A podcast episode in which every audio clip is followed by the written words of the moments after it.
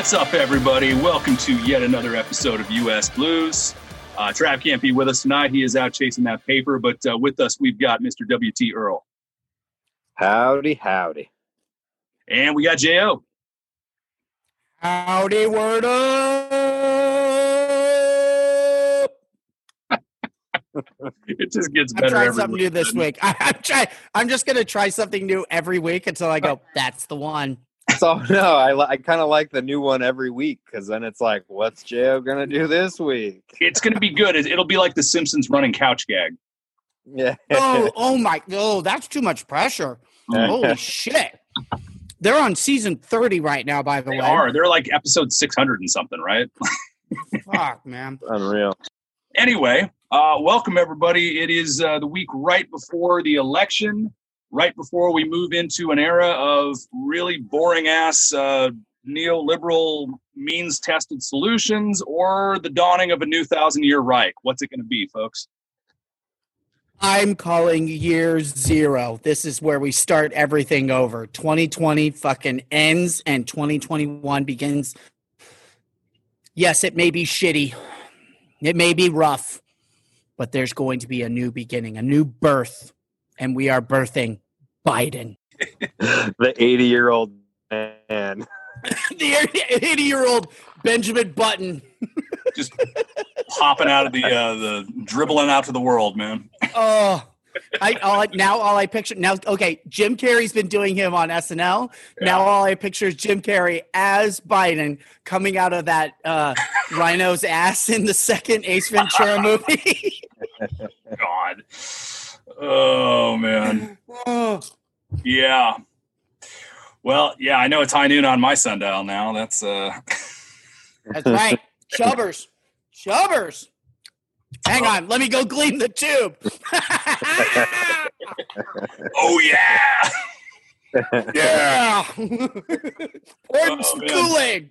Let's see. Uh, what do we got, man? We got all sorts of headlines here uh, for the week. Uh, locally, anyway, uh, you know, a couple of us coming out of Southern California. Anyway, it's uh, Santa Ana wind started blowing, and uh, the hills caught fire this week. Ugh. So, Sorry, guys, that sucked. I saw that news.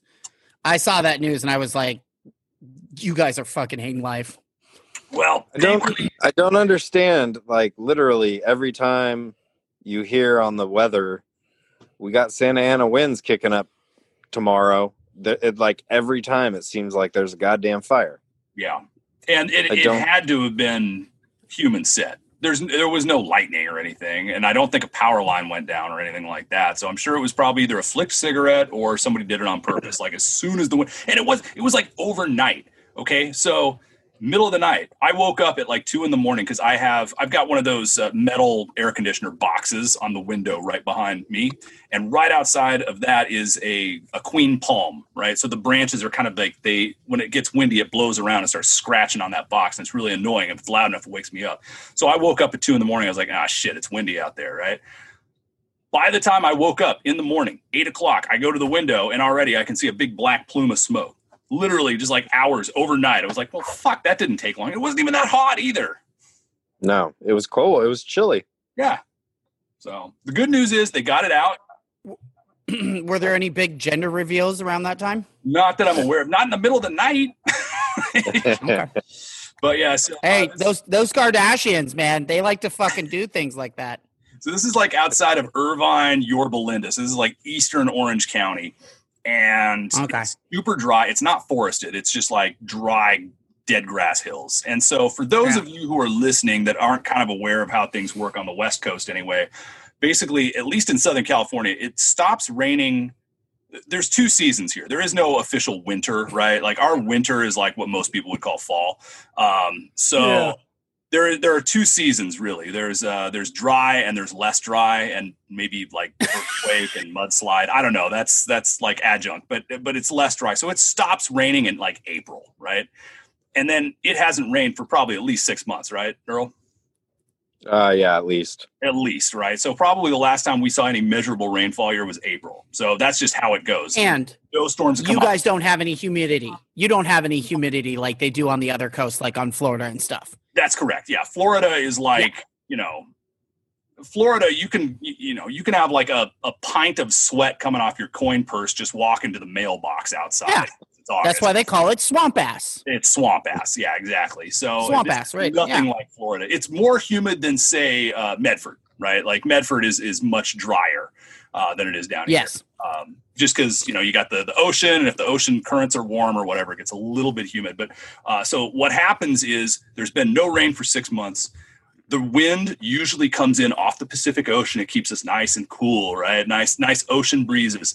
What happens this time of year is that for some reason the wind changes direction. And so it comes off the desert. So it's coming from like phoenix vegas. It's that hot dry desert wind that just blasts through the canyons. And you'll get wind gusts like 50 60 80 miles an hour that just blast through tinder dry canyons. And so if somebody flicks one cigarette it just it goes up like nothing right? And so in this case 90000 people had to be evacuated out of irvine.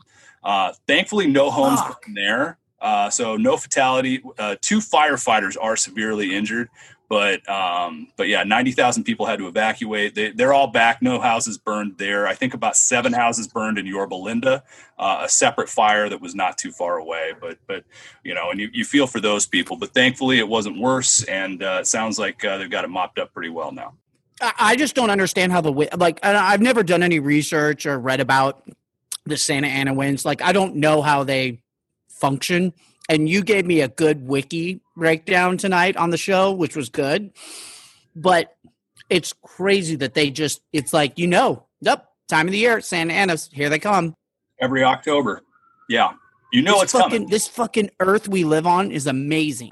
yeah i'm not a meteorologist i don't know exactly why it's just like it has something to do with like when high pressure systems move or whatever like as it gets cold over the rest of the country it wind shifts direction fuck i don't know i'm not a scientist you know who else is not a scientist donald fucking trump and donald trump believes that donald trump believes Greatest segue ever.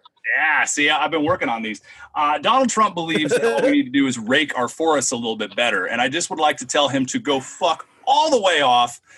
This is not in a forest. This is dry, dead ass grassland. There is nothing that can be done about this. It's the same exact thing that happened in Medford uh, a couple of uh, months Yep. ago. Uh, obviously, much, much worse up there, but uh, the same type of thing. You're not talking forest land. You were talking tinderbox dry land that has not seen rain. So, for those of us, uh, you know, those of our listeners that are listening on the East Coast where it's humid, where you get storms that come in from time to time during the summer, just appreciate the fact that out west, whether it be California or Oregon, even Oregon, a place where it's known for its rain, it doesn't rain during the summer. Nope. No. I wish we were more like Washington. I wish we got as much rain as Washington sometimes. Even there, it doesn't really rain that much during the summer. Even in Seattle, Seattle's known for its rain, but you get a good solid three months Yeah. of no rain there. So, um, not as not as much anymore. That's true. Yeah. So, uh, so for anyway, for those that don't live on the West Coast, uh, that that don't necessarily understand the climate here, just know that it has nothing to do with raking the forest, and it has everything to do with the fact that you don't get rain for three, four, six months, and next thing you know, you've got you know tinder dry. It doesn't even have to be a forest; it could be a grassland, and frequently it is, especially down here. So, Yep. I picture I picture Silent Bob. Was it Silent Bob? Is that the name of the character from The Simpsons? No, Side- Sideshow Bob. Sideshow Bob. Silent Sorry. Bob would have been close. remember when? That's right. Yeah, Sideshow Bob. When he was in the there's a there's a thing where he's like trying to kill Bart or whatever, but he's in the forest and there's all those rakes around him. And he, no matter what direction he walks, he hits a rake and it sits him in the face. I just picture Donald Trump like that because all he talks about is raking forests. It's like, dude, you don't even know how to use a fucking rake. That bitch has never done a minute of manual labor in his life. I know, right? He goes out and yells at his son, Are you done mowing the lawn? at the fucking White House. Do you mean like the illegal immigrant that he hired to mow his lawn? Well, no, it's uh, there's the one like there's that one image of him yelling at his son at the White House, and it's like, You're an idiot. You're you're just a fucking moron. You don't you don't understand how a lawnmower works. You don't understand how a rake works. My favorite Donald Trump, like, you know, Donald Trump American father story is supposedly uh, one time, Hashtag. supposedly, allegedly, uh, he was taking Don Jr. to a Yankees game. And he showed up to pick up Don Jr. And Don Jr.'s there with his like Yankees jersey and his Yankees cap on. And Donald Trump was so pissed off that he was not wearing a suit and tie that it was like beneath him that he was not wearing this, that he actually was like slapping Don Jr. upside the head because he wasn't wearing a suit. Told him to go put no on a fucking suit, way. or else we're not going to the game. Are you serious? Supposedly, yeah. I, I, you know, Oh my god, he's there, the but he's the he is the worst. It does kind of actually make you feel somewhat, somewhat sorry for those shithead kids of him that of his that he they had to grow up with him as a father anyway. So Only Trump I feel sorry for is Tiffany. true or Barron, free Barron. Yeah, we don't know. I don't know much about Barron, so it's like I don't give a shit. Yeah, You know, true. Okay. he's like Buster. He's like Buster Bluth. You don't really know much about him, so you're like, fuck him. You know? Like, oh, Gob sucks. oh shit yeah um other bit of uh, California local news anyway. The uh, the Dodgers this week won their first World Series since 1988, which good for them. That's uh, I don't. Wah, You know, wah. I don't I'm- care. Earl and I are both Angels fans, so whatever. But uh, but I do have That's you know, what I figured. I do have a lot of friends that that are Dodger fans, and uh, good for them. I'm glad they're happy. It's been a long time, um, so Hey, Earl, is is is Robbo gonna is Rob gonna join us tonight? Because we all we all I'm seeing on the uh, Zoom meeting is Turner, Justin Turner, and, and he's not wearing a mask. He's not wearing a mask. that's the real reason why I brought that up because uh, yeah, so the Dodgers won World Series uh, Game Six to to clinch it. Justin Turner, for uh, those who weren't watching, had to be pulled from the game midway through because his COVID test came back positive. So he was pulled from the game. Uh, but yet, once During the Dodgers won, game? there he was out on the field afterwards, celebrating, hugging, high fiving, all that stuff. Not even with a good mask. Like Not I'm sorry, I I a work in the medical industry. The the mask that he is wearing is not even a procedure mask. That is not going to protect anyone that has COVID. I'm sorry. Like he, it was like he could have walked out with a paper towel on his face, and you'd be like, ah, he's more protected. um, yeah, you could have had a piece of cheesecloth or whatever over his face. Yeah, yeah. Um, so Two ply bounty. You know, it's got to be tough to try and tell somebody that, hey, you know, this game you've been playing your entire life since you were a little boy. You just won the championship at the absolute highest level, and now you can't celebrate because you have this disease that you're asymptomatic. You can't even feel, right? But at the same time, put a fucking mask on, Turner. Jesus Christ. Yep. And not only Yeah. that, but he was photographed sitting right next to Dodgers manager Dave Roberts, who is a cancer survivor, both of them with no masks Yeah. on. Completely fucking irresponsible. Figured out. I mean, as a Boston Red Sox fan, I'm fine for the next like 15 years because we won like three of them. I'm cool. Yeah. I'm good with that. Rebuild a little. I just want my Blazers to get a title. Hey, what do the Yankees have in common with Jimi Hendrix and Kurt Cobain? They're all dead at 27. Yeah. Sorry, is that too soon? no, it's never too soon. anyway, moving on. Uh, there was a uh, there was a debate last week. Uh, who cares? I didn't fucking watch. Did you? Nope. I okay. I'm going to tell you guys this story, and it's great. So, I had my in-laws here, and they were visiting. They were staying at a hotel, but they were over during the day and during the evenings for dinner and stuff. And we're kind of 50-50. Like I don't know where they really lie. I'm not really going to ask them. Um, but I, I I think they may have voted for him the first time. I don't know. Don't really. I don't really care. I still love them, but I don't want to know because I don't want it to change my perspective of them. Anyways, the debate starts. And I think my mother in law actually said before I came in the room, she's like, we should turn this off because it's not going to end well. Everyone's like, no, it's fine. I sit down and it's like 30 seconds. And Trump just, of course, says, you know, he just does his normal Trump stuff, just millions and millions and billions and bi- lies, fake news. And I'm like, I stood up and I go, I cannot listen to this asshat fucking talk anymore. And walked out of the room and they're like, we should go home. and I felt so bad. I had to apologize the next morning. I'm like, I love you guys. I'm so sorry. I just, I can't stand that guy on TV. I fucking hate him so much. I'm sorry. I love you guys. And I didn't mean to have to make it uncomfortable for you to leave. And they were like, no problem. It's fine. Let's go play with the kids in the park.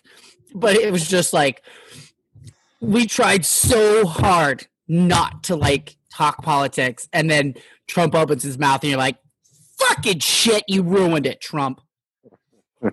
He's just good at that. Trump ruins everything.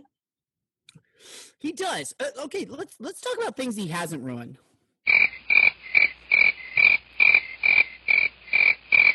Oh, what has he not ruined? Moving on, in other news, uh, speaking of things that Trump hasn't ruined or has ruined, fuck, I don't even know anymore. According to the office, White House Office of Science and Technology, Trump says that the pandemic is now over. Yes, Yeah, mission accomplished. he says it's over, just like the fucking bicycle rights guy on Portlandia. That's uh, that's quite neat. I don't know how how did he do it, man? You know what? A this lot actually this brought up some other questions for me. I want to know what the fuck does the White House Office of Science and Technology and the Trump administration even do? Are they like exploring Hmm. pioneering uses of leeches to treat breast cancer? New frontiers in the field of phrenology? They've dropped all of that and are investigating how to inject bleach. Ooh, hydroxychloroquine enemas. Uh, I've also heard hydroxychloroquine is good for the skin. Mm, nice. I'll have to keep that in mind. Mash it up, mash it up into a paste, goes right into the pores. Great. Uh, they are also taking the tears of um, Mexican immigrants and using it to drink and stay young. Oh, okay. Well, you know, once that That's why I- once that adrenochrome runs out, you know. yeah, Um, you gotta you gotta get the you gotta get the tears of young children, man. There you It's go. the only way to stay alive and stay young and stay orange. anyway, yeah. So uh, Trump says pandemic is now over, and uh, I, my favorite part of it was he cite, citing Ivanka as a source. yes, that's right. She was like scientist Ivanka Trump. I'm just picturing like like her dressing up in like the um like for Halloween like the sexy scientist costume or whatever like that's uh, you know putting that on and saying I know my daddy did a great job. Please reelect daddy or else he gets handsy.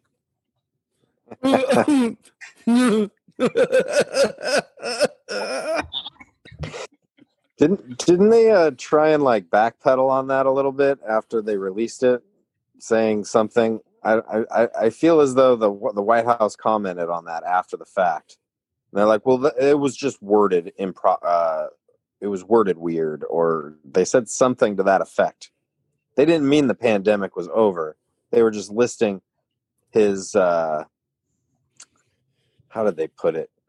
like like the, the his efforts to to help combat the coronavirus that's what they were trying to comment on Mm. not the fact oh that my he single-handedly Awesome. That's ended a good job. the coronavirus that is pretty Oh much the way that they do it is that you know trump trump didn't say that and if he did say that you misunderstood it and if if he did actually say it and you misunderstood it then actually somebody else did something that was worse so you should pay attention to that instead this is the other scoop I saw for this week was Jared Kushner has been talking up the idea of starting a Trump themed news outlet of some sort media company yes possibly as soon as the election is over according to five republicans familiar with the discussions yes Trump TV. No fucking way. You guys, so I'm not uh, th- I'm not joking. I just looked up trump.tv as a web domain. It is owned by drumroll please. The Lincoln Project. fuck yes you know what look i may not This is actually Yeah, keep going, keep going. I know what you're saying. Keep going. the politics of a lot of the Lincoln Project guys. And I think that a lot of them are trying to launder their own legacies and being cheerleaders for the Iraq War. But I got to hand it to those Mhm. motherfuckers. They put out some damn good ads, and they are 100% brilliant at trolling this president. So, uh, you know, I got mixed feelings on Lincoln Project, but for what they're doing, it's fucking brilliant. I, I I just love that they have this here, and I'm like, I want to see who owns Trump.tv. Oh shit, it's already owned. That is Trump would have to pay through the fucking nose to buy this domain. wow. Oh, That sounds like the type of shit so that Trump would good. do. I love it that they're beating him at his own. Yeah, game. right. fucking brilliant. Like, uh, what do they what do they call that? Parking parking a domain or just sitting on a domain? Like, uh, what, there's some term for it What already. is Like, term? I can't like you know it. something's gonna blow up, so you just kind of sit on it, wait for the person to have their project blow up, and then they have to come back to you and buy it. Mhm. Yeah, he seems like he would do that. that does seem like a very yeah, that was pretty fun.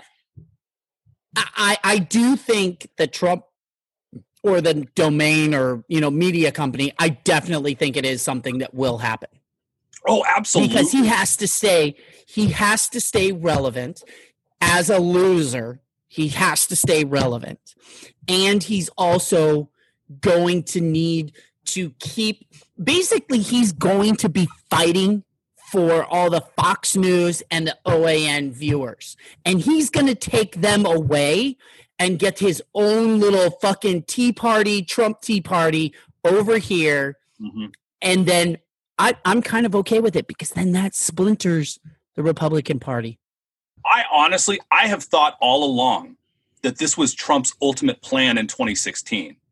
I believe that I think Trump. it was. I think it was. Trump was okay. Picture this. Okay, he wasn't really much of a builder anymore. By 2016, the only thing he was really doing was licensing his name to put on buildings. That's really all he was doing. The Apprentice had pretty much run its course on NBC, but he'd gotten a taste of that media mogul type thing. And I think that was where he saw his next profit stream coming from was in the world of media.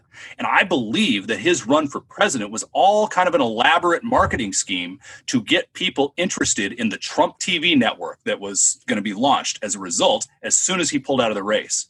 But lo and behold, he fucking won. And even he didn't think he was going to win. He didn't even have a victory speech planned when he won on November 8th in 2016. So I believe Look at his along face that night. He did not know he was going to win. he did not. And I don't even think he wanted to. I, I, I think in, in the abstract, he probably did want to win because, I mean, everybody wants to win. But at the same time, I don't think he expected to win. And I think that the whole thing was an elaborate marketing scheme for a future Trump television network. And then he was surprised as anybody else when he actually fucking won. I think that's a damn fine theory, man. So, yeah, I wouldn't be shocked at all if that is what happens as a result of this, and if there is um, some sort of splintering that, that may happen as a result of this election. But a lot of that depends on what actually winds up happening. That could heed some of Yeah. the uh, absolute nonsense as far as uh, running a campaign has gone. I mean, during his first run, and especially as of late, some of the stuff you're just like, why would you say or do that if you're trying to be reelected? Right. But that would have a lot of explanation behind it, you know? I think there is some delusion too. I think that he honestly believes that he is a lot more actually beloved by a lot more people than he actually is. So I think that he thinks that people love him for who he is. But the, the truth of the matter is there there is a large group that does and they love him for who he is, but they are far from a majority. There are a lot more people I think that will tolerate his shenanigans because they might be getting something that they think they want, or at least because they think that Joe Biden is some kind of socialist. Which imagine how fucking uh, imagine how That's so deluded you have to fucking be to think that Joe Biden, centrist ass Joe Biden, is a fucking socialist. God, we should be so lucky. I know, right? Like it, it it's just it's it's it's it's fake. Fake news. Fuck, I cannot wait for that term to go away. Fuck so yeah. much. Dude, if Trump buys Ugh. a, a media so, uh, outlet, a news agency, that's like what they're going to call it, man. This is FNN, Fake News Network. I'm actually looking up to see how much it costs to buy the trademark for fake news. Fake news. You guys want to go in with me? Oh yeah, what's the trademark on that? I don't know. It sent me straight to a company called Legal Zoom. Jeffrey Toobin was always talking about them on CNN. Apparently, getting very excited about it too. Um, another big piece of news we have not even brought up yet is the fact that this week we saw uh, it's news because it is kind of paradigm shifting, but it's not news in the sense uh, Amy Coney Barrett was confirmed this week, which uh, you know, fuck, like it was always going to happen, right? Uh, There was a piece of me that thought it might not. Mm. Yeah, that would depend on too many people in the Republican Party having to say no. There was going to be four senators were going to have to say no. to Correct. And here's the thing they're Correct. willing to maybe do that for like a healthcare bill or something like that, but they're not going to do it on the issues that they really give a shit about, like the, the pro life stuff. And that, like, that was never going to happen. Like, Mitt Romney may buck the party and vote for impeachment, but he's not going to do it for uh, not confirming a pro life nominee. That, that was never going to happen. Correct. Correct. I've mostly stayed out of the conversation over the Amy Coney Barrett confirmation, mostly because it's always been a foregone conclusion. Constitutionally, the idea that somehow it's beyond the pale to appoint a justice right before an election is fucking nonsense. Just like it was fucking nonsense when McConnell and his merry band of wanksters in the GOP Senate pre- pretended to be standing up for some non existent principle when they abdicated their responsibility to consider Merrick Garland in 2016 the result and now what we have has been nothing short of a de facto judicial coup at the highest level. It sets up a situation where you now have a majority of Supreme Court justices that have been appointed by presidents who lost the popular vote, confirmed by a Senate majority that represents a minority of Americans over the will of the majority.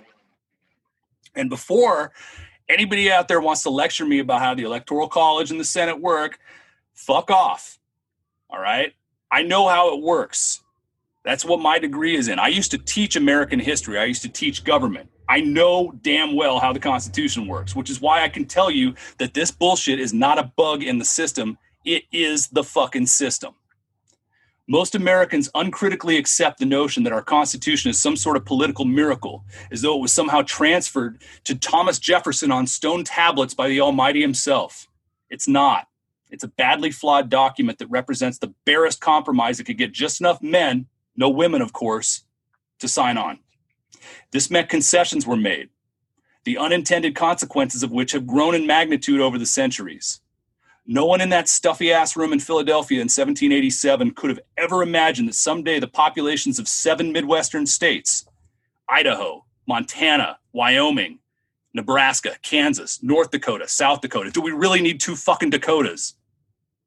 The population of those seven states and their 14 senators that they get, they collectively represent about nine and a half million people, which is less than the 10 million people that call Los Angeles County home. And the people of Los Angeles County, with their population of 10 million, they get to share two senators with the rest, the other 28 million people that live in California. And that barely counts because one of them's fucking Dianne Feinstein. If the founding fathers had the opportunity to actually think about that, maybe they might have voted a different way on that compromise.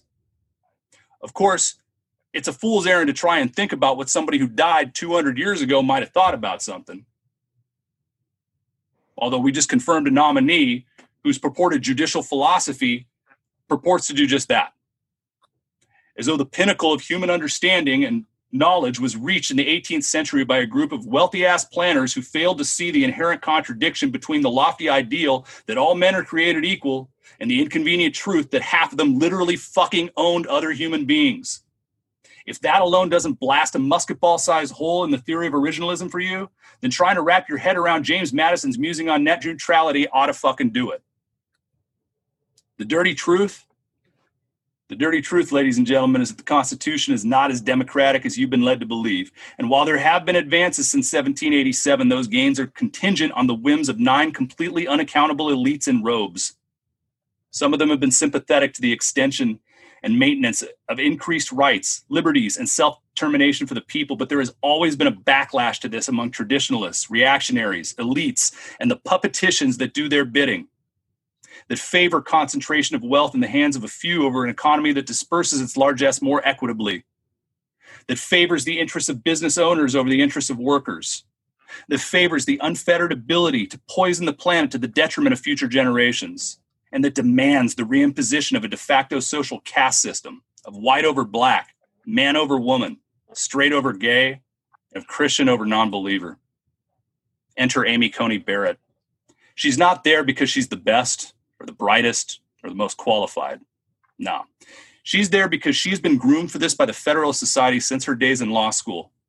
She's there to repeal any measure of social progress made in the last century, to protect the interests of the powerful over those of the majority, to prevent the blossoming of a more just, equitable society in the service of reinforcing traditional hierarchies.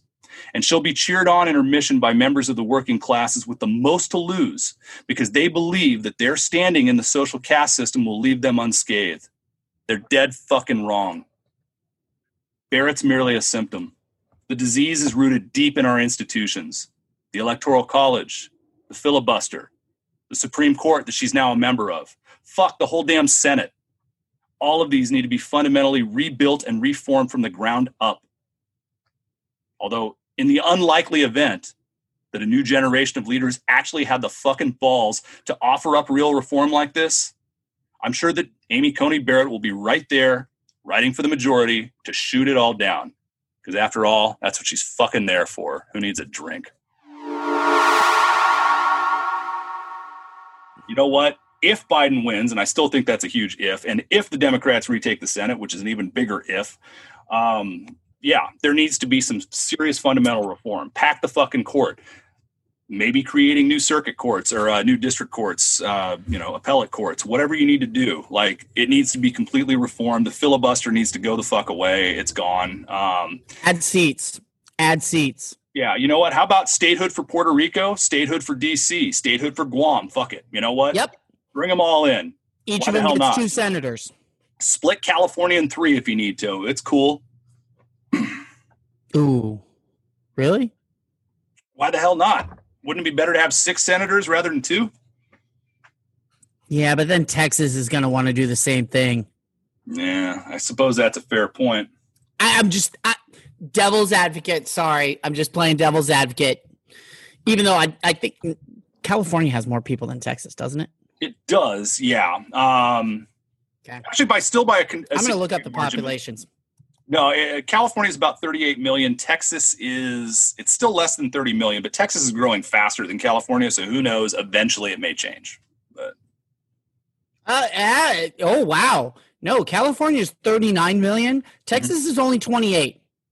yeah, uh, California is effectively zero net growth, though. At this point, and Texas is still growing pretty fast. So so who knows? Maybe a few Yeah. decades down the road, Texas may be bigger. Who knows? But um, speaking of Texas, though, hey, shit. I mean, Texas is uh, That's my hot. That's my hot take. it's coming along. What do we think? Is is I'm, Texas? call, I'm calling it, dude. I'm calling it. I think Texas is going to go blue. looking better and better. I just read something It- the other it day saying that they already have more um, ballots submitted than they did in 2016, and there's still how many days to the election? We thought 2018 with Beto was a lot. I'm telling you now.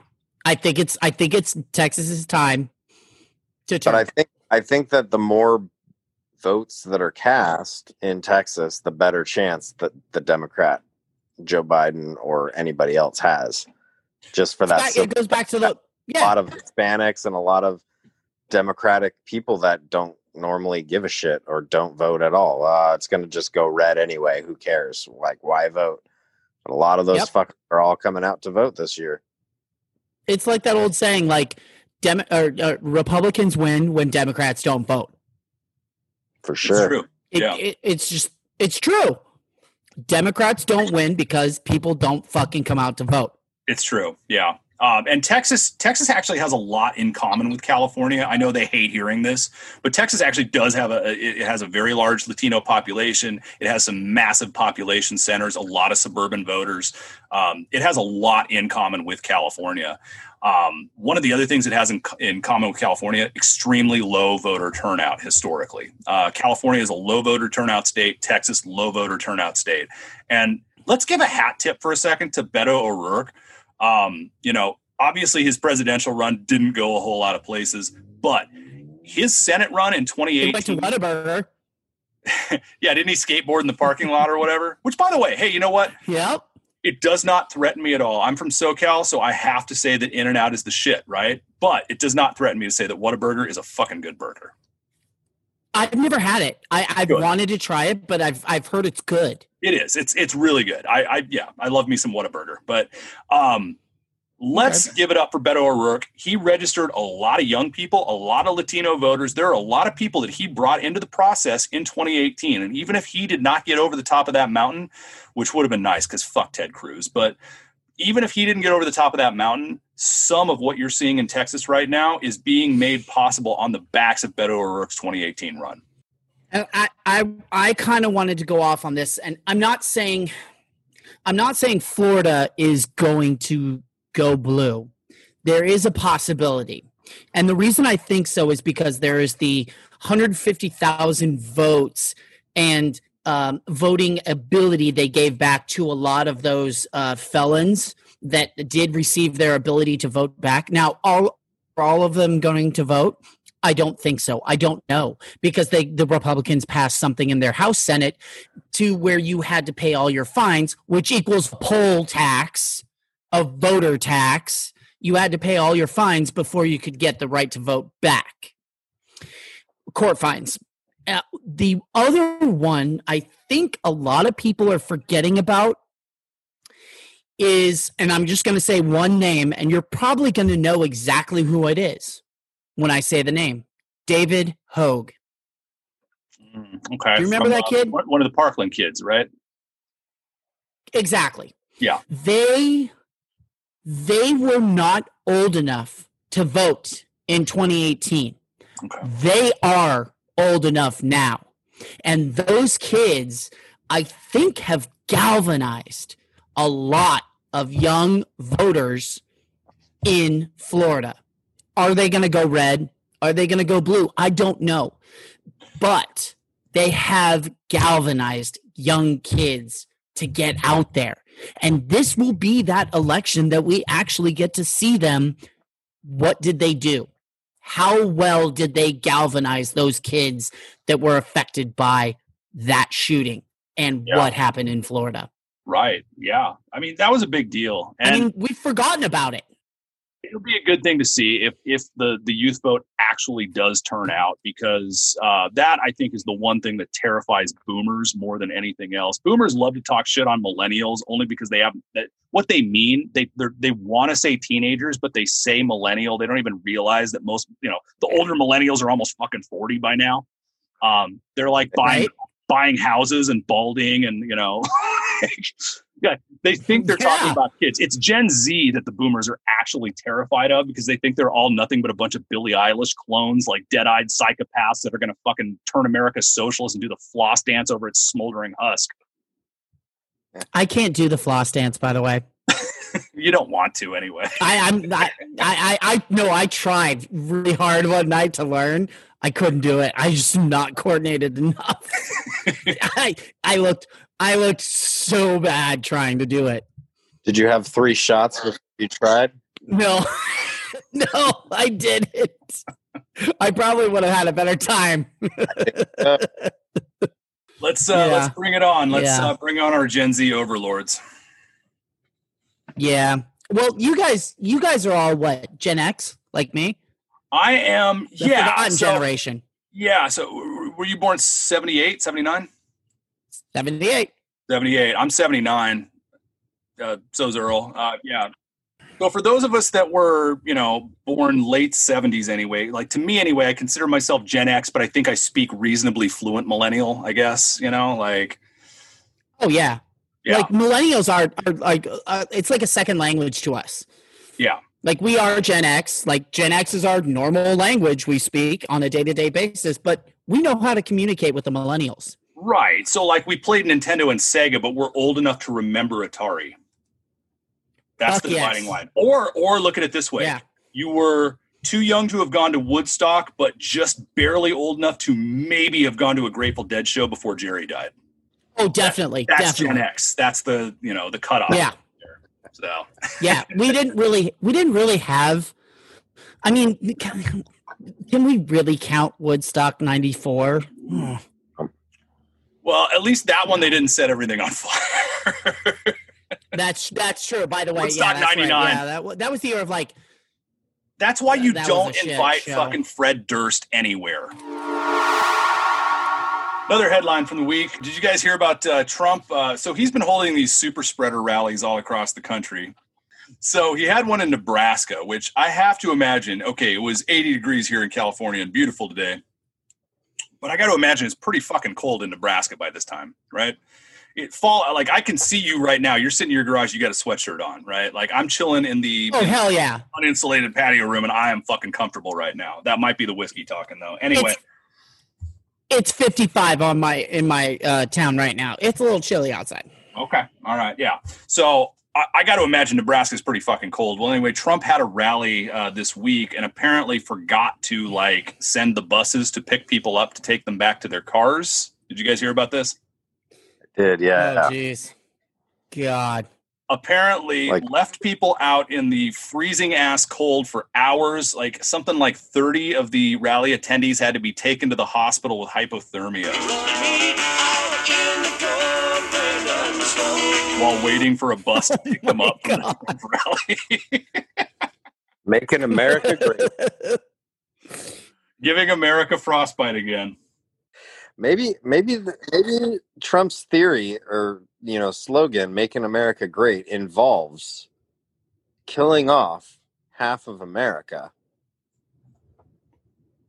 and COVID That's a isn't doing. possibility. So he, he's coming up with new and creative ways of further killing people off. that's true but he's killing off his voters. it's kind of fitting though because aren't they all big supporters of pinochet helicopter rides and now they've got trump bus tours Did you see that he flew in on a helicopter and like hovered over the crowd while it was raining and was like waving out the window to them? Did you see the, the video of that one uh, rally red- where he did that? I don't think I he was didn't. throwing anything out of him. Uh, But it, was- like I'll, I'll have to see if I can find the video. He just had Air Force One, like, or not Air Force One. What is it? Um, oh, what do they call that? The helicopter, uh, Marine One. Thank you.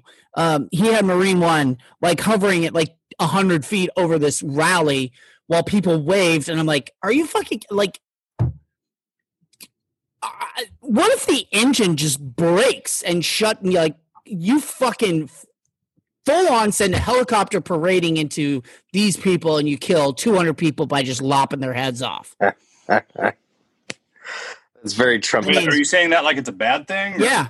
oh okay well I, I, No I don't know. That's the thing. I if I'm Trump, I don't know if it's good or bad. I'm losing votes, but fuck. I'm killing some people. think of the media, think about the media coverage. That's good in Trump's mind. oh yeah. Yeah. well guys let's talk polls you want to talk I'm polls? scared, man. oh i know it, it it is Jeffrey Toobin, get in the room. somebody called the tube this one actually this should make you feel a little okay so the economist which you know by no means left wing whatsoever the economist today updated their odds they are now giving joe biden and this is not you know any big shocker here they're giving joe biden a greater than 99% chance of winning the national popular vote right? Which we all know that doesn't matter, but they're they're saying there basically is no path for Trump to win a majority in this election. Now, Okay. if you want to talk electoral college, the economist, and remember, like I said, this is a relatively sober analysis. These are, you know, people that are interested in business. Basically, these are nerds. Um, they are giving Biden a 97% chance of winning the electoral college. That's Wow. Oh. That's pretty solid. 97? And this is not a left-wing publication by any any means. They're giving, yeah, Trump. They say have a No. has a three percent chance of winning in the electoral college. They are forecasting Biden will win 352 electoral votes to Trump's 186. Wow. I mean, yeah, Trump's losing more like his his roads are narrowing every single day. Like he's not gaining any ground. If anything, he's losing ground. Yeah, But what scares me the most is you know that him and all his little asshole friends and lawyers have they have some something up their sleeve, man. Yeah. I I just don't know exactly what they're gonna do, and that's what I am the most anxious about. I read all these Yeah. polls, read all these articles that Biden's ahead here, Biden's ahead there. You know, just like polls, like just like you read just now, and yeah, that's great. But you know that that they have something up their sleeve as far as some sort of legal standard or some like they've got something. Why was Trump so adamant about getting the Supreme Court nominee? And he constantly said it. He always says the wrong part out loud. We need that in for the election. We need that in for the election. He kept saying it. Yeah. And I think I think a lot of people took it as he needs that as look, I put someone who is Republican and is against abortion on the Supreme Court, so now vote for me. But how do we know he didn't mean I put that there so if it goes to the Supreme Court like it did in 20 or 2000, I'm going to I'm going to have my court packed in my favor. Mhm. Yeah. Yeah, and uh, look, I mean, we're all old enough to remember 2000. 2000 was a clusterfuck, but it all came down to one Jesus. state, and that's when shit can No, go it all wrong. came down to one fucking county. One county. Yeah, and that, that I mean, was there the, were the four. butterfly ballot and all the you know shit that went along with that. The fucking And I watched, I told you guys about this. I watched some documentary that was on HBO this week about five thirty. It's called 537 votes.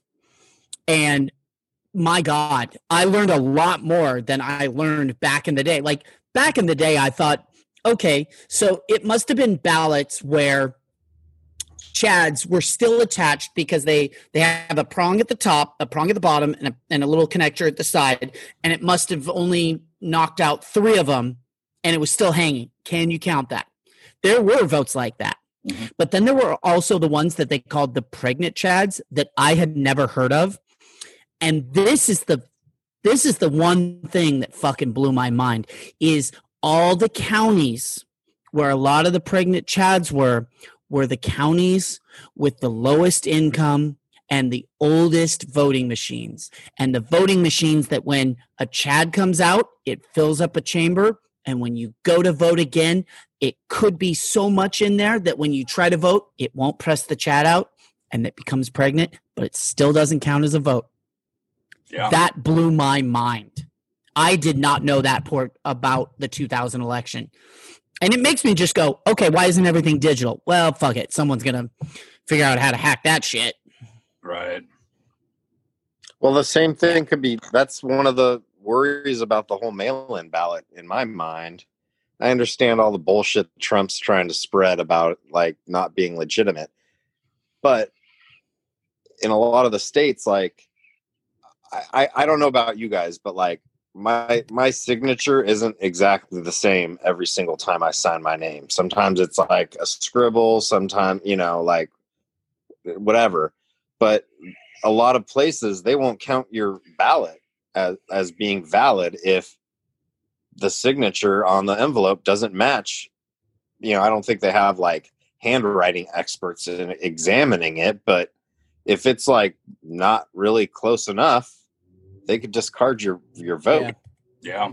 and you know that freaks me out just for the fact that you know and and things that i'm reading a lot of the not majority I, I think a, a majority of the mail-in ballots are being cast by predominantly democratic people Yeah. so in Yeah. theory we could lose hundreds of thousands of votes that won't be valid I think, I think if that happens, that's one of those things where you can just call foul and just be like, yo, what the fuck? No way. We have this many, like, we are seeing massive voter turnout, early voter turnout.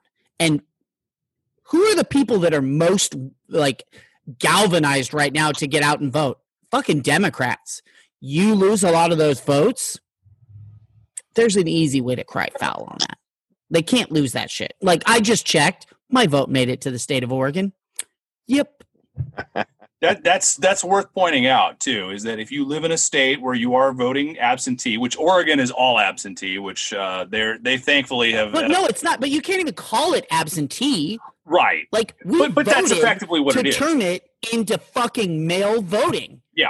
Yeah. Which Yeah. uh, California. We've been doing it for twenty years. Yeah, it's been this way, I believe, since 1998 in Oregon. Um, it's not the only one. I believe it's Oregon, Washington, Utah. I want to say Hawaii and maybe Colorado. I believe are the all mail states.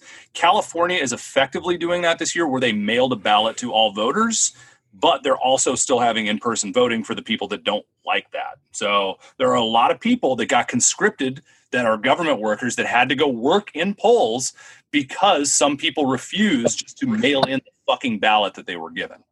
It's it's insanity to me. Like to me, I voted last week. I filled it out. I went to one of the official drop boxes, not one of the bullshit ones that the California Republican Party put out and pretended. I verified it online. Uh, but there's a barcode on it, and so I, you know, I get text updates. I just got it today that the California, you know, the Orange County registrar has got my vote, so I I know that it's it's there anyway. So it's not that hard. Yep. Not that hard. I, oh, I like I just don't understand with states like Oregon, Washington, California, like you were talking about, that have been doing it for so long, and the amount of voter fraud is so minuscule. Right. Why the fuck are we not doing it all this way? One hundred percent. I just don't get it. I don't get it. Watch watch Fox News for a few days and you'll understand. Yeah. Uh, Oh no, I, yeah, no, that I get. I fully get. Yeah. Oh, what was it? Uh, I think it was Huckabee. Let me see if I can find it. I he that that dumbass motherfucker uh, tweeted something this week that was super funny. Oh wait, way to go! Good job, Huckabee. Governor Mike Huckabee. By the way, is he still a governor? No, I don't think so. no. Yeah, No. he should take that off his fucking Twitter handle. He should. No, he's. I don't think he should have that. Just Fox News personality at this point in time. Yeah. So here's his tweet. Uh, stood in rain for an hour early to vote today.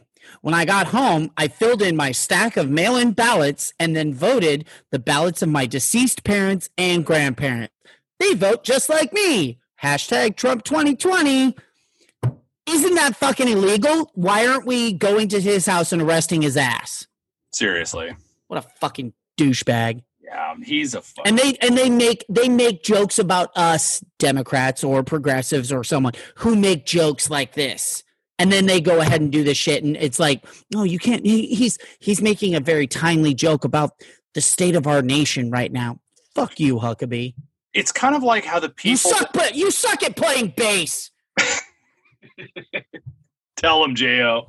Um, it's kind of like how the people. Geddy Lee was so much better it's kind of like the people who are the most jealous and most possessive are the most likely to go out and cheat, right? Like yes um, because there's like the guilty conscience factor. So you're going to project your own actions onto somebody else, right?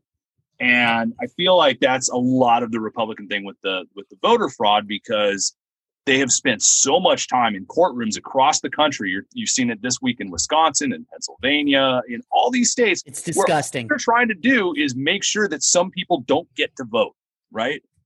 And it's because they're projecting what they would do onto other people. And you saw that the last time there was only one major case of voter fraud in the 2018 election, and it was some motherfucker in North Carolina from the Republican Party that basically engaged in voter fraud on a wide basis and actually had to back out of the election. He got in trouble for that. So that was the only real uh, instance of mail fraud in that election was in the Republican Party in North Carolina. Aside from like a few, you know, random Trump supporters in like Texas and Iowa that got busted for trying to vote more than once, you know, which okay, Yeah. shit happens or whatever. But the only large scale shit was in North Carolina, and it was the Republican Party. They they they tell on themselves basically when they go out and make such a big deal out of voter fraud or whatever, like it's some big deal that we need to be scared of because what they think is that that oh the unreal americans are going to dilute our vote and so that's why we can't let these people vote because we're the real americans and we can't let the the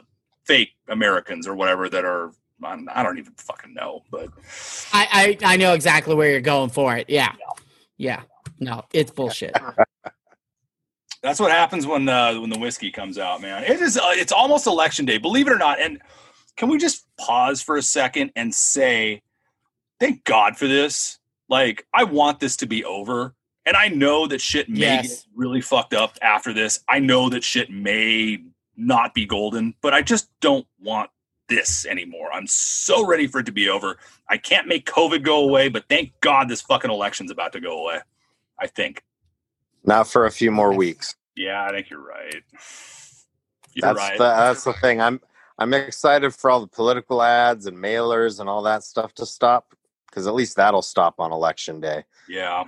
But there's shit's going to be going down and being recounted and and you know Yeah. protests and protests on either side no matter who wins people are going to be protesting and you know who knows how severe i saw an article today talking about businesses are buying uh, plywood to board up come election day that, because they have no idea what the fuck is going to happen you know Yeah. that's How bad that's a is that? scary That you that's have a to. scary thought you know Yeah. like- that's fucked up. you know, I get it. The Dodgers win the World Series. Yeah, board up your fucking business. But like yeah. for a presidential election, like really, you need to, you need to, like, what country are we in again? Yeah. Yep. It's a little frightening. So what's next, Yeah. guys? What's next? Let's let's game it out here. Um, is there violence? Depends on who wins. I think you're right. Oof. I think you're right. Yeah. And honestly, and I, I say this as somebody obviously who is out here on the left, I think it's more likely if Trump wins, especially if Trump There's wins as a result. Yes, I think especially as a result of um, here. Here, okay.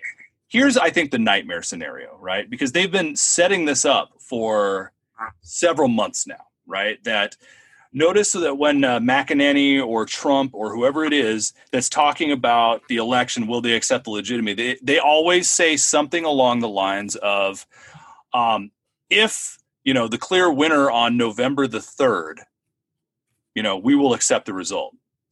What they're saying is that we need to know the result on November third.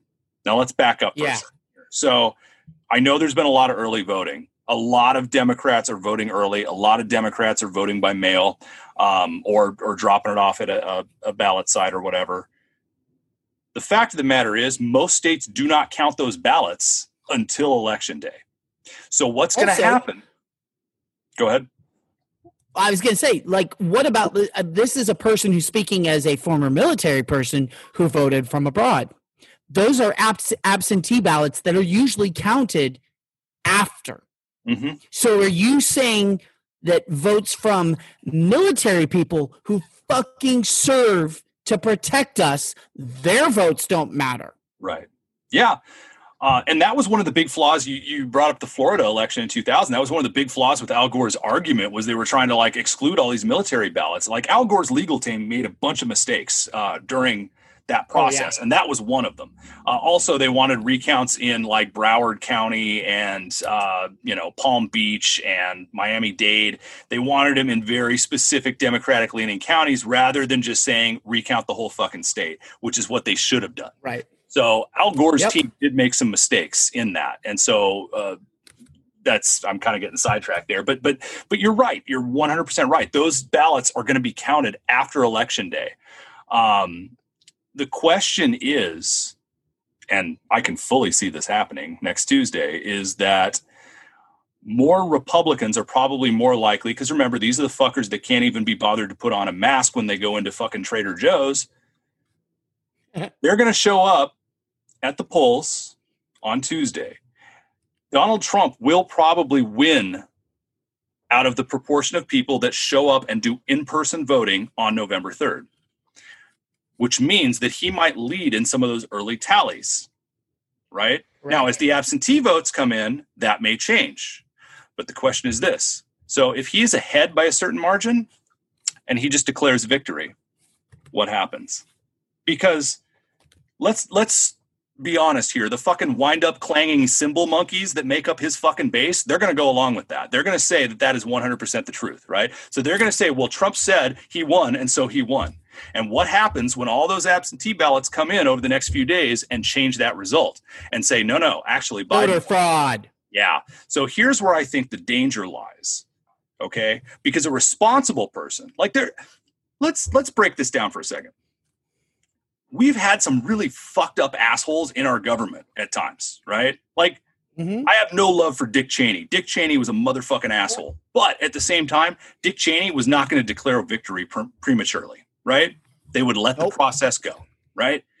Donald Trump is kind of unique in American history that he doesn't give a fuck about any of the actual norms that we have set up, right? That, okay, we don't do that until it's actually official. We don't declare victory. He'll fucking do it. He doesn't give a shit. He doesn't give a shit about if there's violence in the streets. He would probably welcome it as long as it means that his ass still stays in power. Yep. So, so what happens when Trump declares victory and then all of a sudden all those votes coming in change that tally and Trump's busy appealing to the Supreme Court to say we need to shut down the counts of all these absentee ballots because there was massive fraud. We know it was rigged, right? So they're going to shut that down and they're going to be appealing to the Supreme Court. And that means that the balance is going to uh, basically the balance of the election is going to hang on people like Brett Kavanaugh and Amy fucking Handmaid's Tale. Yep. But when It's a very realistic possibility, man. so it's a super realistic possibility, but are we do you feel that it actually that those people are so in his pocket that they will do that even though people are voting do you think they care more about winning than they do about actual people's votes now i kind of agree with you i think they don't give a shit I think what I think what they're I think what they're most fearful of is upsetting Trump on the off chance that he does get reelected. I think that's what Trump's run on these last 4 years in all all aspects of his administration. If you're not with me, you're against fuck you, you're fired. So people walk on eggshells and will do damn near anything whether they agree with it morally or any, anything. They don't. ca- It's not that they don't care. It's they they don't want to lose their job. They don't want to lose their standing. They've worked their whole lives for something, and they can't give it up. Yeah. So the, Trump's got them by the balls, man. So they are they have to pretty much have to do that if they want But to. you know who he can't fire? He can't Yeah. fire the Supreme Court. I'm i mean, sure I know, I know, I know that's really like that is that is a fucking thin ass, you know, justification. But he can't fire them. Yeah. Well, I mean, look, okay, so, So- I think we understand. What if they end up having like a, a conscience? I think it's pretty well understood that some of them are just partisans in robes. Like, you know what Clarence Thomas is going to say. You know what Alito is going to say. Uh, fuck it. You know what Kavanaugh is going to say. Let's let's like look at the history here. Brett Kavanaugh was part of the GOP. Um, like they were part. He was part of that Florida. Uh, he worked on that case back in 2000, right? Yep. he has already this week basically set out a pretext falsely by the way um, talking about like you know when they can cut off ballots or whatever that just came out in a case in wisconsin it was a shoddy piece of legal reasoning kavanaugh totally got called out by vermont by who said yeah the thing that you said that we did isn't fucking true Also, why is the Supreme Court giving giving like advice like that in a fucking election week? Shut Right. the fuck up. Aren't you supposed to sit there and just fucking wait until you're asked about something and then we ask you to to to judge or rule on something? Yeah. So basically, they have these Yeah. widely contradictory rulings, whether it's Minnesota or whether it's Wisconsin or whether it's uh, Pennsylvania. They're having all these randomly like weird rulings, which is going to leave them the opening to come in and make that ruling afterward. And Brett Kavanaugh's, like I said, it was founded on bullshit. Which, to be fair to Brett Kavanaugh, okay, let's be fair. We all went to college. Who among us hasn't phoned in a paper the night after a beer bender? Did it last year during the pandemic. Been there. I won't even tell you about my uh, final paper that I turned in after being awake for 32 hours. Your scenario there is uh, unbelievably like like I said. I said earlier, I'm anxious and nervous as far as what they're going to pull. That like almost almost word for word is like pretty much what I had thought because of how they've been framing it for the last few months as far as knowing the Republicans are going to show up in force on election day in person. It makes sense. Like them taking it down that avenue, dude. That to me, I think, is the nightmare scenario where if you have what on the face of it appears to be a clear Biden victory that gets shut down by the Supreme Court, that's where I think the potential for violence actually does come in. And it's going to be, I don't believe that it'll be violent in and of itself. But but here I don't even like I shouldn't even say this. I don't want to think about it this way, but here's how I think violence could happen, right? So, what's going to happen when the Supreme Court shuts down the counting of absentee ballots, which is how many people are going to vote during the pandemic, which is how some states conduct their elections entirely? In a lot of other countries, that's how they conduct their elections entirely. I, I have a friend of mine in the Netherlands that was describing to me in the Netherlands, it's the same as it is in Oregon, where they mail you a ballot, you fill it out, and then you return it. It's that easy, right? That's how they do all their elections yeah. there, right? It's not it's not a big deal. And they watch on TV, they see these places like in Milwaukee and Atlanta where they have these massive lines where people have to wait eight, nine, ten hours in line just to cast a ballot. And they say, what the fuck is going on in America? Like, what the fuck is wrong with them? Right. So, chumps. Yeah. I mean, it, it kind of is. And we are in a lot of ways chumps and suckers. Let's be fair, but that's another story for another day. Right. Um, Correct. To me, the nightmare scenario is okay, so most people are going to con- they're going to vote that way because of COVID. And so they're going to vote absentee. And they're going to see their vote taken away by a Supreme Court where they just rushed somebody through 8 days ago to be there to be that backstop to uh, perpetuate Trump's power, right? To keep him in office, that that's what she was put there for. And if that happens, you will see millions of Americans, I believe, take to the streets, right? Yes. I don't believe that that in and of itself will be violent. But what I do believe is that it will create a target for militias, boogaloo boys, proud boys, uh, three percenters, oath keepers, all those motherfuckers. That's going to be an irresistible target, right? And so, what's going to happen when one of those fuckers shows up with an AR and just starts mowing motherfuckers down? And all of a sudden, now you have political violence because there are some on the right that really want that. They believe that they are more armed and would win a civil war. And they fucking want that because that way they could finally eliminate all the shit that they don't like about the American Constitution. Ooh. That's, that's the a lot to unpack. That's the nightmare scenario to me. Because I don't know oh, where I, I, don't know where that yeah. goes then that's a fucking death spiral. And I don't know where the fuck it goes. I, I can't say. I can't believe I'm fucking saying this out loud. Like, think about this. This is, you know what? We're gonna have an extra long episode tonight. Fuck it. What what the hell? I, I was gonna hold this for another episode, but I'm actually gonna read. Um, is this okay? Do we have time to do this, guys? I got time. Earl's checking the clock. okay, I want to read this. This is actually this is Elizabeth Rubin. Uh, it's from the Intercept. All right, which by the way, read the Intercept if you aren't. It's it's quality reporting. But mm-hmm. Um, Elizabeth Rubin, anyway, the article was survival and denial. Um, this is from a few days ago, anyway. So Elizabeth Rubin lived in uh, Bosnia when the Bosnian War was happening in the '90s, right? So, mm-hmm. uh, so anyway, this article kind of talks about the I, you know, I, I'm just going to read some excerpts from it. It's kind of like how shit goes bad when you never thought it would, right? Anyway, she writes. Earlier this summer, as I walked past the hum of morgue trucks parked outside our neighborhood hospital, I remembered my frequent pilgrimages to the morgue in Sarajevo as people searched for missing family during the war more than a quarter century ago.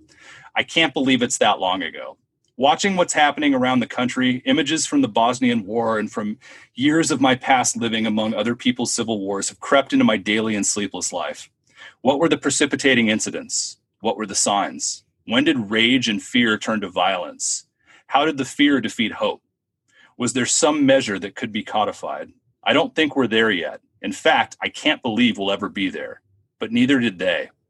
And she goes on to say, I lived in Sarajevo during the war above the Catholic Church in the old town called Baraskarja, Grand Bazaar in Turkish. I lived with Vera, her husband Drago. Vera was a poet and a newspaper editor in her 50s. She was convinced that war would never come to Bosnia. Even in 1991, the year before the war began, with the Yugoslav army shelling towns on Croatia's Dalmatian coast, with the Yugoslav army besieging the eastern Croatian town of Vukovar, Sarajevans did not believe that war would come to their beautiful city nestled in the mountains. War in Bosnia? No way, said Vera. It was too mixed up. It was too integrated. Muslims, Orthodox, Catholics, Jews, all living together and intermarried. Vera was Croat. Her former husband was half Croat and half Jewish. Drago, a retired economist and bank director, was Serbian. Upstairs in Vera's apartment building lived a Jewish Croatian Bosnian and his Muslim Bosnian wife and their mixed son. The whole building was like that. Drago always expected the worst. And so on in early 19 er, excuse me and so in early 1992 with war raging just across the border from bosnia drago drove up north to his family farm where he'd once been mayor already the bosnian serbs had declared autonomous zones and were preparing for an independent state drago heard that ratko mladic the charismatic bosnian serb military commander who had become notorious for leading the massacre of 8000 men and boys in srebrenica was recruiting men for his separatist army drago urged the reservists to know Drago urged the reservists he knew to resist Mladic and stay home until a friend warned him to be quiet and leave lest he get thrown in prison or killed. On his way home, he saw irregular soldiers with beards and long hair wearing patches with crossed swords, a skull, an eagle. The Chetniks were back, reincarnations of the old nationalist guerrillas who'd formed an alliance with the Nazis in World War II to advance their dream of a greater Serbia. Radovan Karadzic, the Bosnian Serb political leader, was a great admirer of the Chetniks. In their honor, he vowed that Muslims of Bosnia would burn in hell if Bosnia declared independence. Lately, I've drifted into Drago's camp. The images of bulging bearded men with their ammunition bibs, wielding automatic rifles and a medley of white power symbols, swastikas, Confederate flags, nooses, patches of an arrow through a skull and the words death and victory, just like a cabal of Chetniks.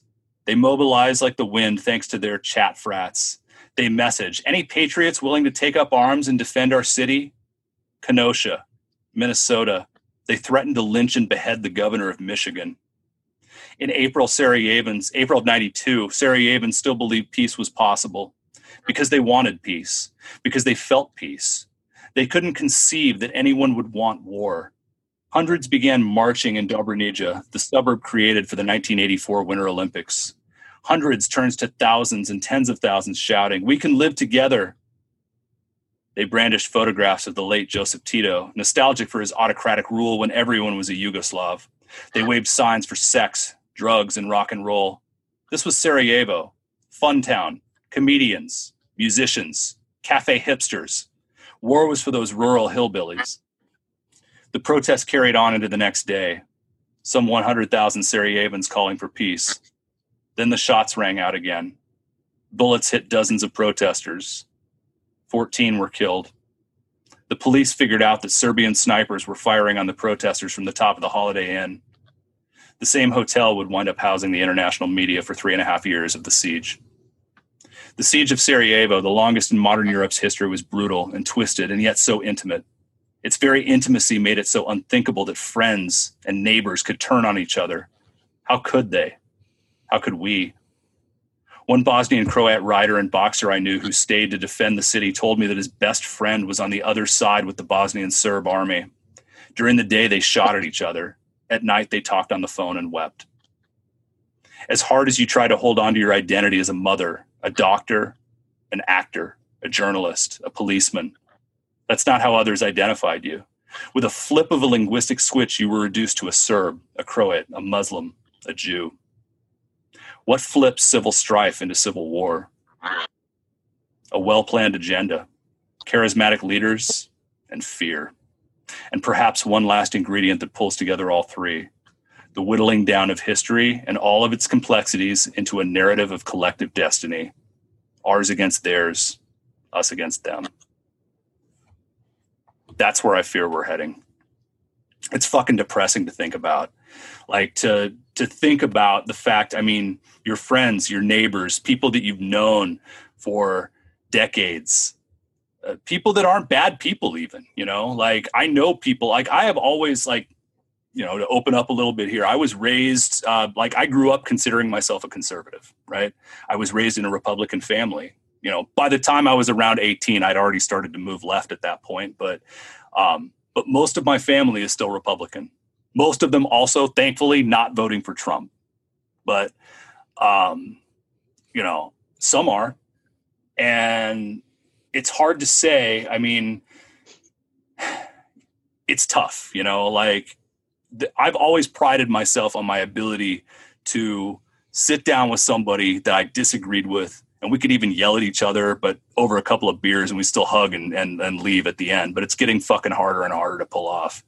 Um, just where we are right now, and that's what I fear that we get to this point where you can no longer have an honest disagreement with somebody because that gulf is just so vast. It's getting larger and larger. You're right.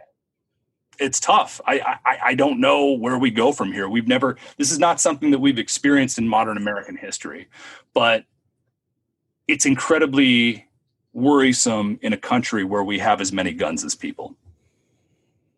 Yeah. I'm not too worried about it here in Southern Oregon. I mean, yes, it is more predominantly Republican. And yes, there are people who run around, you know, with guns. They don't brandish them like they do in Wisconsin or Pennsylvania or, you know, uh, Michigan, where we see, you know, Michiganders showing up at the at the steps of the Capitol like requesting entrance into the Senate floor with guns and Punisher patches on their chest. Like that's fucking scary, man. Like I know I'm a person who loved comic books as a kid and I loved watching and reading like The Punisher. Like, ah, he's a badass, man. He's fucking standing up for all of our rights. He's been warped and twisted into something different nowadays.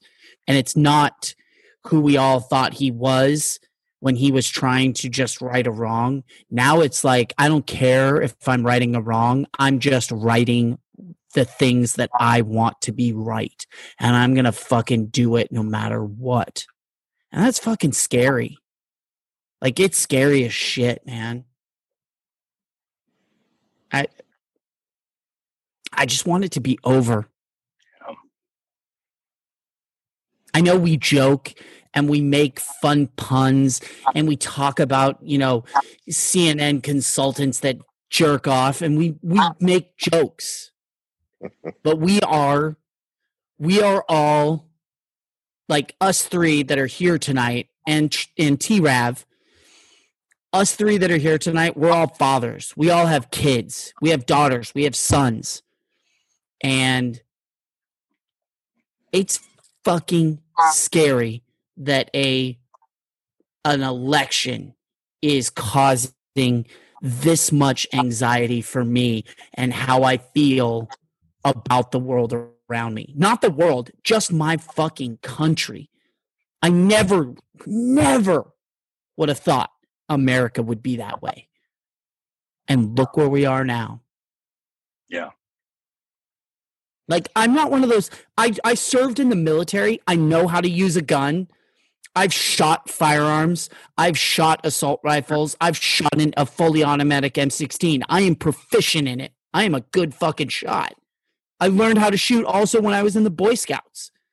Like I got all the fucking merit badges for it. I don't own a gun.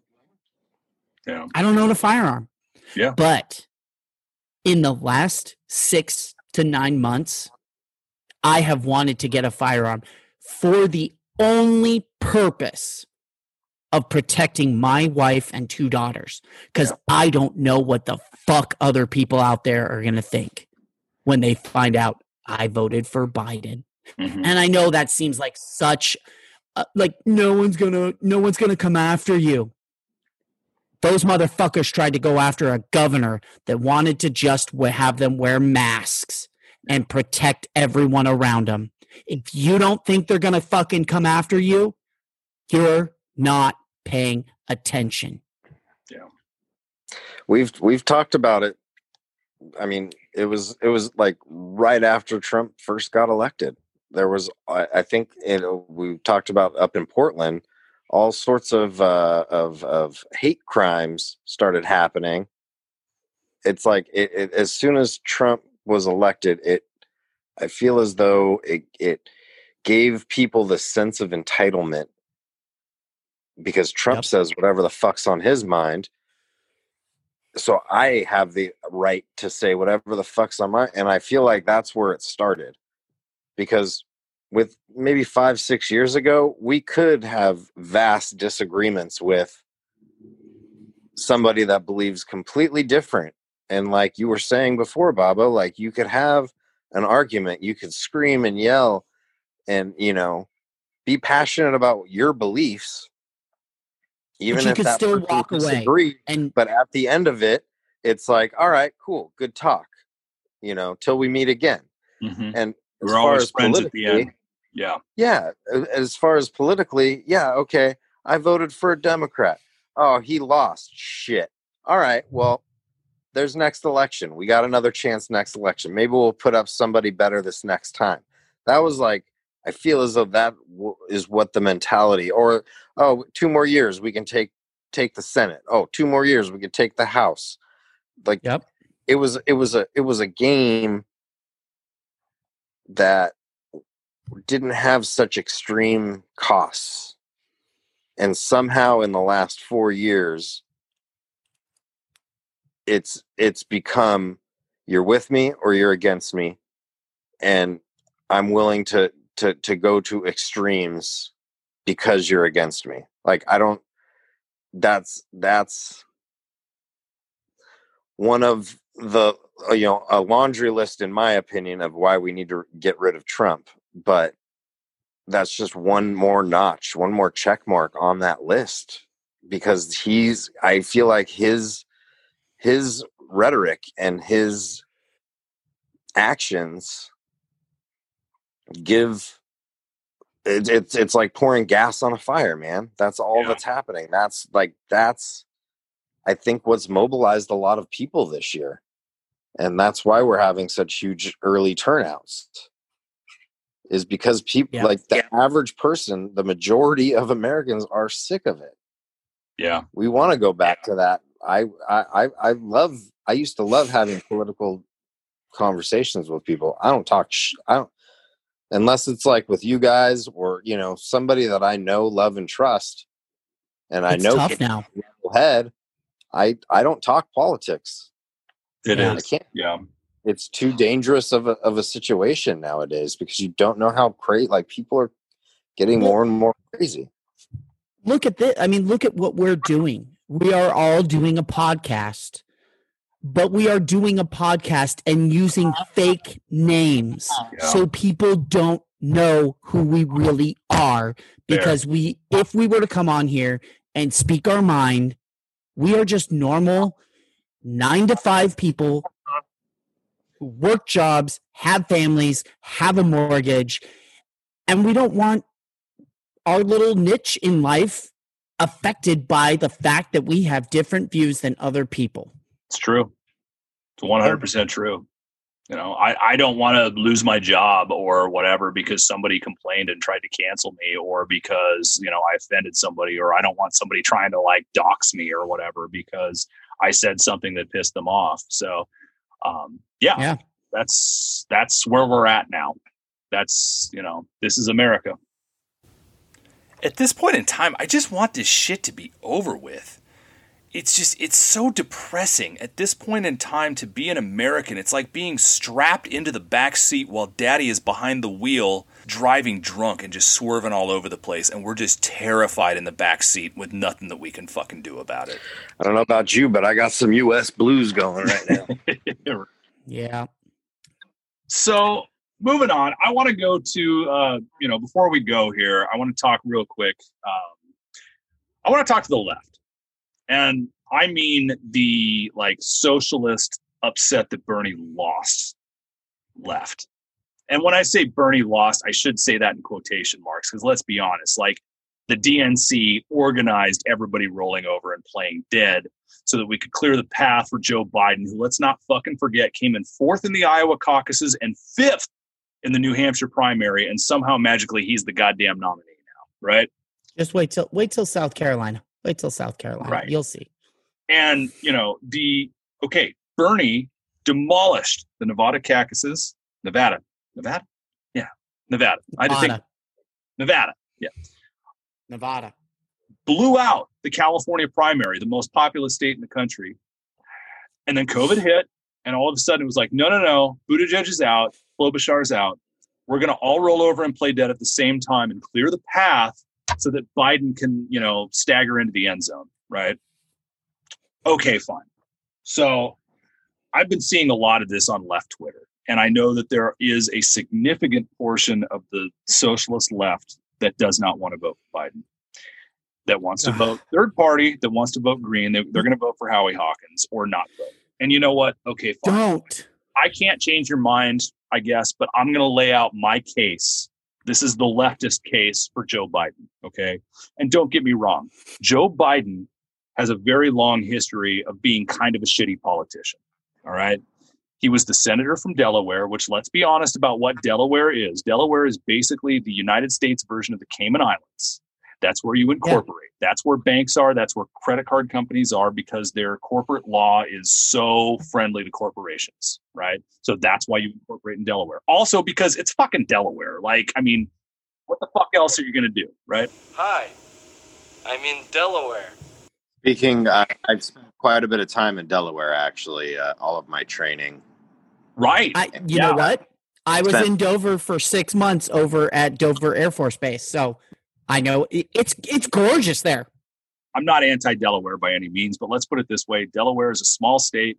Their economic niche is to basically be the tax haven, the, the corporate friendly zone for Equifax and you know Visa or whatever. Like all those banks, they incorporate in Delaware because they get favorable treatment there. Okay, fine.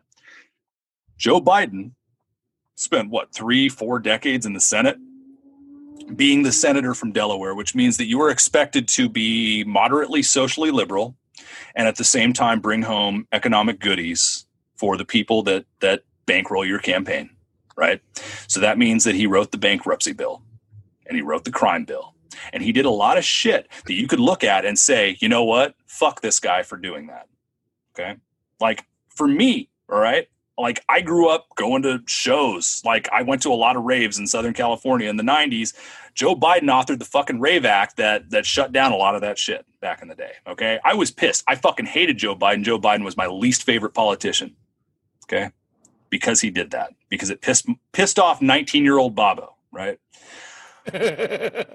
But guess what? I'm going to vote for his ass anyway. And you know why I'm going to do that? Because it's the only fucking realistic option. And I say that not as somebody who is unsympathetic to voting third party. The first presidential election that I was eligible to vote in was in 2000. I voted for Ralph Nader. I voted third party in 2000. And I made some of the arguments that a lot of these people are making now. I said, you know, well, you know what? Fuck it. I don't like Gore. I don't like Bush. They're flip sides of the same corporate coin. Fuck them. Um, I'm going to vote third party because I want the Green Party to get 5% in this election so they'll get federal matching funds. So maybe, maybe we can break this two party duocracy that we have in this country right now. Okay. I did that in 2000. I was also smart enough in 2000 to recognize that I could get away with doing that because I was casting a ballot in California that was going to 100% go for Al Gore. I didn't have to worry about the fact that if I cast that conscientious ballot for Ralph Nader in 2000, that it was going to wind up actually electing George W. Bush. hmm Okay. Not everybody has that luxury. So in Florida, you brought up 537 votes, right? That was the margin of, of victory for George W. Bush in Florida. At least that's what the history books say. Honestly, the truth of the matter is exactly. we'll never know. We don't know. It was a rounding error, it was a margin of error, and the Republicans, honestly, let's be honest here, had better fucking lawyers. Okay? Yep. So, you want to know how many people voted for Ralph Nader in Florida in 2000? Uh, fuck. Now I'm depressed to even know. 90,000.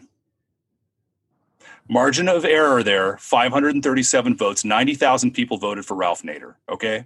Now, a lot of hay has been made of that over the years that Ralph Nader elected George W. Bush. And that's partially true. All right. It's also partially true that Al Gore was a smarmy bitch and he didn't run a fucking good campaign. All right. So let's be honest about that too. So I'm not going to pin this all on Ralph Nader. But at the same time, the people that did vote for Ralph Nader and did so knowing that they lived in Florida, right? That did kind of at least create the opening for the fuckery that happened afterward. So if you are out there and you're on the left and you want to vote for Howie Hawkins as a Green Party nominee because he's going to get 5% magically, I just want to tell you this Howie Hawkins is a fucking rounding error. Okay? Howie Hawkins is not going to get 5%, just as Ralph Nader, who honestly was far more popular and far more publicized in 2000. Earl, you remember this, right? Yeah. He even spoke at, uh, we went to Cypress College back in the day, he even spoke at Cypress College, right? He had that cool Yep. uh, saying. Nice. Yeah, it was uh, Gore and Bush make me want a Ralph. That was the best campaign slogan I've heard, I think. But God, I remember that. People had shirts for that yeah, up at fucking U of O. That's Yeah. right. Yep, Oh. So here's the deal. If you want to vote third party, I know. I've been there. I've done it. And I'm not saying you're wrong. But if you're going to do it, you better fucking realize number one, Howie Hawkins is not going to get 5% of the vote. He is not even a fraction as popular as Ralph Nader was in 2000. And Ralph Nader, I don't even think capped 3%. Okay. He's not even as popular as fucking Jill Stein. No, not even close. All right. So if you're going to vote for Howie Hawkins and feel good about that, then fine. Okay, pat yourself on the back. But if you do so, you better fucking live in California. You better fucking live in New York. You better live in like Washington State. You better live somewhere where you know that your actions are not giving us four more years of Trump. Although for some of them, that's the point because there are accelerationists on the left that want to believe that actually the better way to advance socialist goals is to reelect Donald Trump because reelecting Donald Trump will burn the whole country down and will create the, the conditions necessary for the socialist revolution. You're fucking kidding yourselves. All right. And we may lose listeners by saying this because I know there's some people on the left that get fucking pissy about this shit, but let's be honest. I've studied history. That's what I spent a lot of time in college doing. Name me real quick one fucking fascist regime where good shit happened for the left. I'll wait. You can't do it because it didn't fucking happen. All right. So don't pretend that, oh, okay, I'm taking a principled stand against the author of the fucking bankruptcy bill or whatever. You know what? I don't like Joe Biden that much either. But the fact of the matter is, he's our only option. All right. That's all we got because we live in a shitty country with the electoral college and the Senate and all that shit. Like we have fucked up rules. And so the fact of the matter is, you have to play by those rules. And if you want to bring the Green Party to prominence, cool. I'm good with that. I'm here for it. Let's break up the Republican Democrat. You know, we are not going to have a third party in this country until we have a fourth. The fact of the matter is, you can't have a third party because what happens is you split one and then you elect somebody from the other party and you get bent about it. And so the next election, you come right back to the fold. It's the vicious cycle. Exactly. Yep. And so here's why I think this time, fingers crossed, let's pretend that we don't have a civil war. We don't want that. That's good, right? Let's pretend that we don't have that. Let's pretend that Biden wins. Okay. What's going to happen to the right? The right is going to have some serious soul searching, right? You're going to have all those people that were making the recrimination. Oh, well, Trump was never a conservative anyway, which is bullshit, if we're going to be honest. Like, let's see, what did he do any differently than fucking Mitt Romney would have done? He's just Nothing. a dick about it. He's just a dick about it. That's the only thing. Rudeness, I guess, is the only different. He's boorish. He's un unkempt, whatever. He's unbecoming of those of us that write for the National Review or whatever. Romney would do the same thing, but with a fucking smile on his face. Yeah. And would Pence do anything differently? Fuck no. Let's go back to the scenario. Biden wins, Trump loses. He starts his national television uh, channel. Right. That can create, that can fraction off the They Republican create that fourth party. And opens up opens up the Green Party to through protesting, all of those things continue. Or opens the Democratic Socialist Party. Right. And so that's that's what happens. So if Trump loses this election, Biden wins, right? There's a lot of saying, okay, nothing will change. We'll get nothing. We'll get a bunch of half assed, means tested neolib solutions, which is probably true. But here's the thing if you're on the Bernie Sanders left and you actually want to make change, like in that direction, at least you have a seat at that table, right? You have a Yep. shut. Right now, you have nothing. You are shut completely out, right? Okay. So Joe Biden, not a perfect vessel, but let's just hope that he's just old and senile enough that he'll go full Bulworth and just say, fuck it, Medicare for all. Who knows? Right. Oh, I hope so. But what happens if Trump wins? If Trump wins, he's just validated everything he's done for the last four years. If Trump wins, he proves that this is the way to elect conservatives in this country. This will be the takeover of the Republican Party will be 100% complete at this point. There's no coming back from it, right? If Trump loses, then all of a sudden you can have somebody like Mitt Romney or Marco Rubio or all those people pretend that they were never down with him or whatever and try and move back into some, you know, quote unquote sensible direction. And yeah, it'll be self serving and yes, it'll be bullshit. But the fact of the matter is, there'll be that conversation. All right. So maybe, like you said, there's that splinter group, that Trump group, that QAnon group that moves off and tries to like splinter and start their own party and splinter the right. Right. And that means that on the left, you can push Biden in the correct direction. And if he doesn't go there, we can say, fuck you. We now move two. So now we don't have three parties, we have four. And also, well, shit. I mean, if you get 26% of the vote, maybe that's looking a little bit better. So, um, so I think that to me is the leftist case for Joe Biden. I know that there are a lot of people on the left that are hesitant anyway to punch that ballot for Joe Biden, and I'm not saying that I, I get it anyway. I get the reluctance, but the fact of the matter is, that's what we have. All right, you don't. to to uh, paraphrase, uh, we remember Donald Rumsfeld, right? To paraphrase Donald Rumsfeld, we don't go into an election with the nominee that we want. We go in with the nominee that we fucking have. And that right now is Joe Biden. All right. So I don't fucking love it. But the fact of the matter is, I live near Los Angeles, right? If I'm trying to get to San Francisco on a train and I miss that train, I don't take the train to San Diego instead. That's not getting me closer to my goal. All right. Joe Biden may only get me as far as fucking Santa Barbara, but Christ Almighty, that's still better than going the opposite direction. If you're still thinking about voting for Howie Hawkins, don't fucking do it. It's a waste of time. And if you're going to do it, you better goddamn be sure that you're doing it in a safe ass blue state. Because if you're in Michigan or if you're in Pennsylvania or if you're in Florida doing that, just know that you may be ushering in the fucking thousand year Reich. All right, guys, one last thing before we go. Do we have any uh, endorsements? Oregon, what do we need to vote for? Uh, I went straight down all the ballots, all the ba- all the me- all the measures. Yes, I mean I work in the medical industry. I want to see all of them pass. Okay. Like they're all they all they all are going to help. And if you're if you're against psilocybin and people trying it to make their lives better, fuck you. You're not you're not needing to do it. It's not being done for it's not being done for purposes of recreational use. It's being done for people that have fucking like PTSD. So fucking get over yourselves. Let them try different avenues to feel normal. That's right. Psilocybin is on the measure. It's on the ballot in Oregon, right, to legalize mushrooms. Yep. Right? One, 107. Wow. All right. So yes on 107 if you're in Oregon. Also, if you happen to be in Medford, Oregon, please vote for Clay Bearnson for mayor.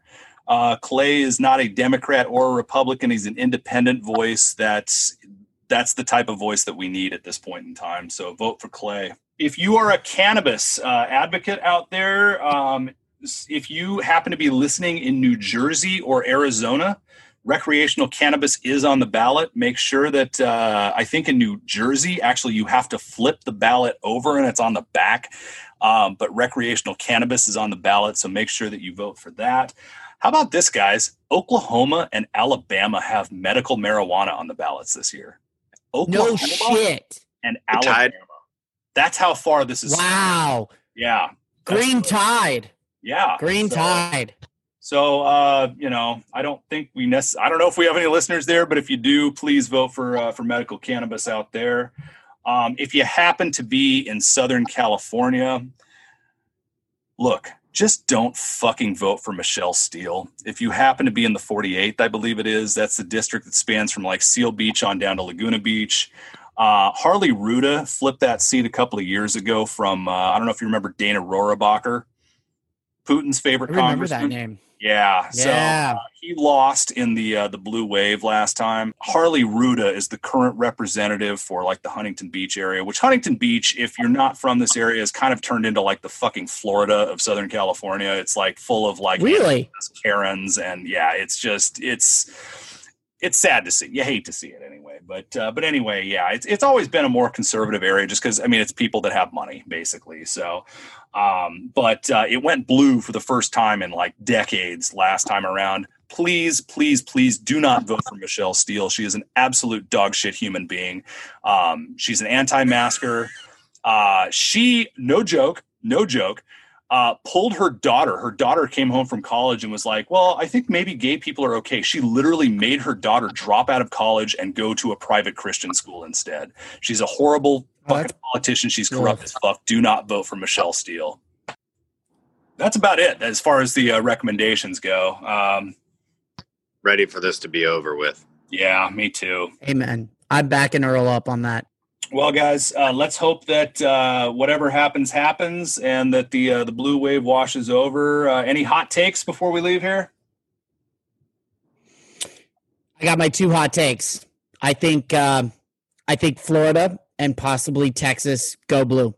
Oh, all right, that would be significant. And I, I other hot take is I think the Democrats are going to take back the U.S. Senate. All right, I like your version of events. I know, me too. Wishful thinking. Let's hope.